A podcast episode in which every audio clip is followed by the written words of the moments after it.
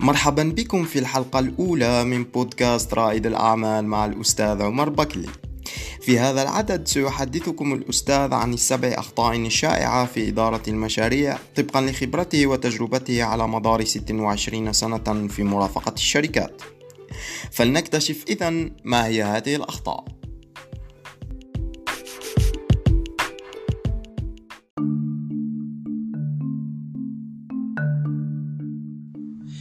كاين كثير من رواد الأعمال ينطلقوا في مشاريع تجارية ويقعوا في أخطاء.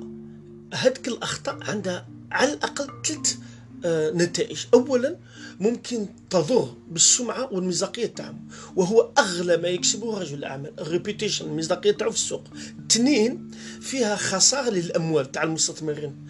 ثلاثة فيها ضياع تاع الوقت تاع المسيرين والصف والفريق اللي كان معاه. فلتفادي هذه الأخطاء اللي وقعوا كثير وقع فيها كثير من المدراء ورواد الأعمال من قبل ممكن الآن نلخصوها حتى آه، رواد الأعمال اللي راهم الآن مقبلون على مشاريع جديدة يتفادوها خاصة في الوقت اللي إحنا فيه الآن وقت أصعب من قبل.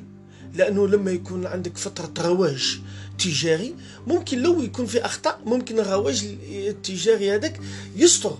بعض الأخطاء هذيك. أما إذا كان فيه اقتصاد فيه آه، يعني تحديات أو فيه ركود وتكون أخطاء هذيك الأخطاء تؤثر مباشرة على المردودية والربحية وقد في بعض الأحيان تسبب توقف وتعثر المشروع. هناك عموما سبعة أخطاء قاتلة.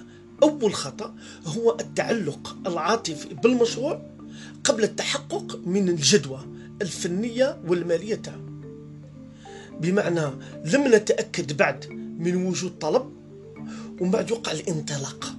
هذا يعني إلى درجه أنه بعض رواد الأعمال لما يطلب منك استشارة وتبدأ تعطي له بعض الجوانب تحديات في المشروع فهو ينزعج. ما يحبش أي انتقاد في المشروع. لأنه وقع في علاقة غرامية بالمشروع. نعم لابد يكون شغف وتعلق بالمشروع ولكن بعد التأكد من الجدوى الفنية والمالية والتسويقية وليس قبل ذلك. هذا واحد. اثنين أكبر خطأ كذلك يقع فيه كثير من رواد الأعمال اللي هو الانطلاق برأس مال ضعيف غير كافي. إلى درجة أنه بعض رواد الأعمال ما يعملش حتى أجرة ليه. فيبدأ يشتغل ولكن هو على المستوى الشخصي آه، وضعيته المالية تعبانة.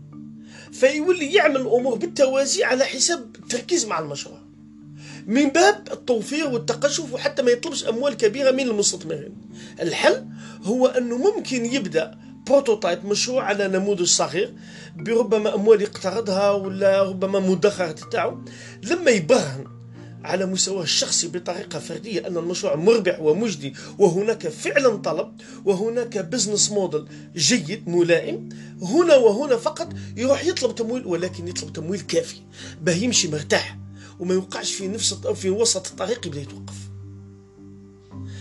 الخطأ الثالث وهو أنه آه، كثير من الشركات تنطلق ولكن عقد الشراكة مش واضح. فيه غموض. وما فيش اتفاق دقيق أو مكتوب.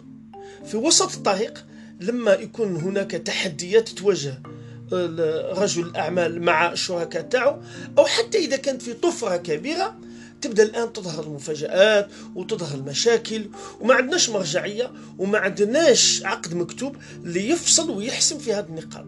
فتقع الخلافات وتتوقف الشركة هذه. وكل طرف إما المستثمر أو المسير كل طرف يشعر أنه ضحية وأن الطرف الآخر هو اللي أساء الفهم وهو اللي آه، آه، يعني قصر في الواجبات تاعو. في حين أن المشكلة كانت في البداية ما كانش فيه عقد شراكة واضح مفصل ومكتوب. رابعا هو الانطلاق في التجارة وفي المشروع بدون نموذج أعمال واضح ما كانش business model هو يعتقد كثير من رواد الأعمال أنه بمجرد أنه عنده منتوج جيد ومتميز وربما ما فيش منافسة كبيرة يعتقد أنه هذا لوحده كافي باه يقلع وينطلق في المشروع. في حين الآن مع آه، حصول إمكانية حصول الناس على المعلومة وشراسة المنافسة لا يكفي أنه يكون عندك منتج قوي. لابد أيضا يكون عندك business model قوي. حتى تعمل market and product fit حتى تعمل طريقة ذكية للتموقع في السوق. لأنه ممكن يكون عندك منتج رائع ولكن إذا ما عندكش خلطة أعمال رائعة ممكن تتوقف. الأرحم انه يكون عندك منتوج عادي مع خلطة أعمال ذكية مبدعة من أن يكون لك منتج رائع متميز ما عندكش business model هنا فيه risk عالي جدا خاصة في هذه الفترة اللي إحنا فيها وفي اقتصاد مع مع بعد كورونا أنك تنطلق بدون business model واضح. ولما نقول business model including بما فيه ال exit strategy بمعنى هذا ال business هذايا لما يكبر وينجح ما هي المآلات تاعو؟ هل تحافظ عليه؟ هل تبيعه هل تدخل شركاء؟ هذا التصور لازم يكون. طبعا ربما راح يتنقح في الطريق معليش. ولكن لابد في المنطلق يكون عندك تصور واضح لمستقبل ال business تاعك ويكون عندك نموذج أعمال واضح هذه واحدة أيضا رقم خمسة وهو أنه كثير من رواد الأعمال للأسف ينطلقوا بمفردهم.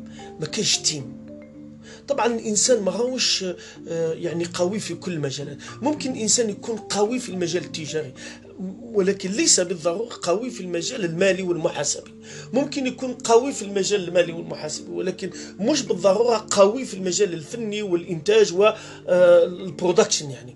فلما يكون معك team تتقسم الأعباء ويتقسم التخصص وتكون النتيجة فمن الأفضل أن يكون لك حبة برتقال من وتقسمها مع عشرة من الناس أفضل من أنه ما يكونش عندك شيء. بمعنى من الأفضل أن يكون عندك جزء من أرباح لأنه فيه تعاون. أفضل من أن يكون أنت الوحيد في التجارة ولكن ما كانش أرباح. هذه ثقافة الشراكه للأسف ما زالت غايبة حتى عند بعض الناس اللي عندهم تجربة قديمة. لأنه تعرضوا لصدمات وتعرضوا لخيبة أمل ونكسات. فالآن عندهم الآن نظرة سلبية على الشراكة. الجواب ليس المشكلة في الشراكة في حد ذاتها. المشكلة في طريقة الشراكة وصيغة الشراكة. إذا ما تضبطتش مليح هنا نعم ممكن تؤدي إلى سوء فهم وخلافات وخيبة أمل صحيح. أما إذا كانت مضبوطة مليح ومقننة مليح الشراكة هي الطريق الوحيد لبناء شركات اللي عندها إمكانية تستمر الدليل أن الشركات الكبرى في العالم عبارة عن شركات كبيرة عبارة عن شركات فيها مئات الألوف من المستثمرين ولذلك استطاعت أنها تستمر. أما الشركات اللي فيها شريك واحد ولا زوج بدعوى ما شركة هلكة ولو في طريق مكة وهذا يعني المعتقدات هذا اللي يخلي أن الشركة عرضة أو المشروع عرضة للتوقف أخيرا كاين أو قبل الأخير كاين كثير من الشركات ينطلقوا ما عندهمش système آه، ما عندهمش نظام عمل ويبدأوا الآن يشتغلوا ومن بعد في الطريق توقع أخطاء وهذيك الأخطاء مكلفة بسبب غياب نظام داخلي بسبب غياب إجراءات عمل procedures بسبب غياب بطاقات توصيف الاهم المهام بسبب غياب صلاحيات واضحة هيكل تنظيمي واضح مما يؤدي إلى تبادل الاتهامات ويؤدي إلى ثغرات خسائر مالية ضربات قوية. لما تتراكم هذه الأخطاء تسبب توقف المشروع. أخيرا كاين كثير من رواد الأعمال ما عندوش إشكال أنه يشري مصنع غالي. ما عندوش إشكال إنه ياجر آه، مستودع كبير. ما عندوش إشكال إنه يروح ياجر أو يشتري عتاد يعني فلوت فليت كبيرة. لنقل البضائع تاعو. ولكن عنده حرج كبير إنه يكون الفريق ولا يخصص ميزانية للتسويق. هذه الاستثمارات اللامرئية انتونجيبل نعم ما تقدرش تشوفها صحيح من مش... ولكن راح تدخل لك من بعد خاصة إذا درست بطريقة محكمة راح تحقق لك مداخيل محترمة. التكوين والتسويق وبناء العلامة. التركيز فقط على الأصول المادية وعدم تخصيص رأس مال للأصول المعنوية مثل التسويق والتكوين والتأهيل هذا سبب أيضا من أسباب تعثر وتوقف كثير من المشاريع. بقدر ما نستثمر في آه، الأصول المادية ينبغي أيضا أن نستثمر في الأصول المعنوية. الآن ختاما نقول أن الذكي العاقل هو من يتعلم من أخطاء غيره. الآن أنا ذكرت هذه الأخطاء. بدل ما الإنسان يقول لك لا أنا ما عنديش هذه الأخطاء أنا الحمد لله. كان بعض الناس يرى في نفسه أنه هذه الأخطاء لا تعنيه وربما هو واقع فيها. فالإنسان الذكي العاقل هو الذي يرى الواقع بكل موضوعية ويواجه الواقع تاعو ويصحح الأخطاء تاعو في أقرب وقت وفي أسرع وقت حتى يتفادى ما وقع فيه غيره. فكما قلت في البداية يحفظ السمعة تاعو والمصداقية تاعو. اثنين يحفظ الأموال تاعو والأموال تاع المستثمرين اللي داروا فيه الثقة وثلاثة يحافظ على الوقت والجهد تاعو والجهد تاع الفريق اللي يعمل فيه الثقة وانضم إليه.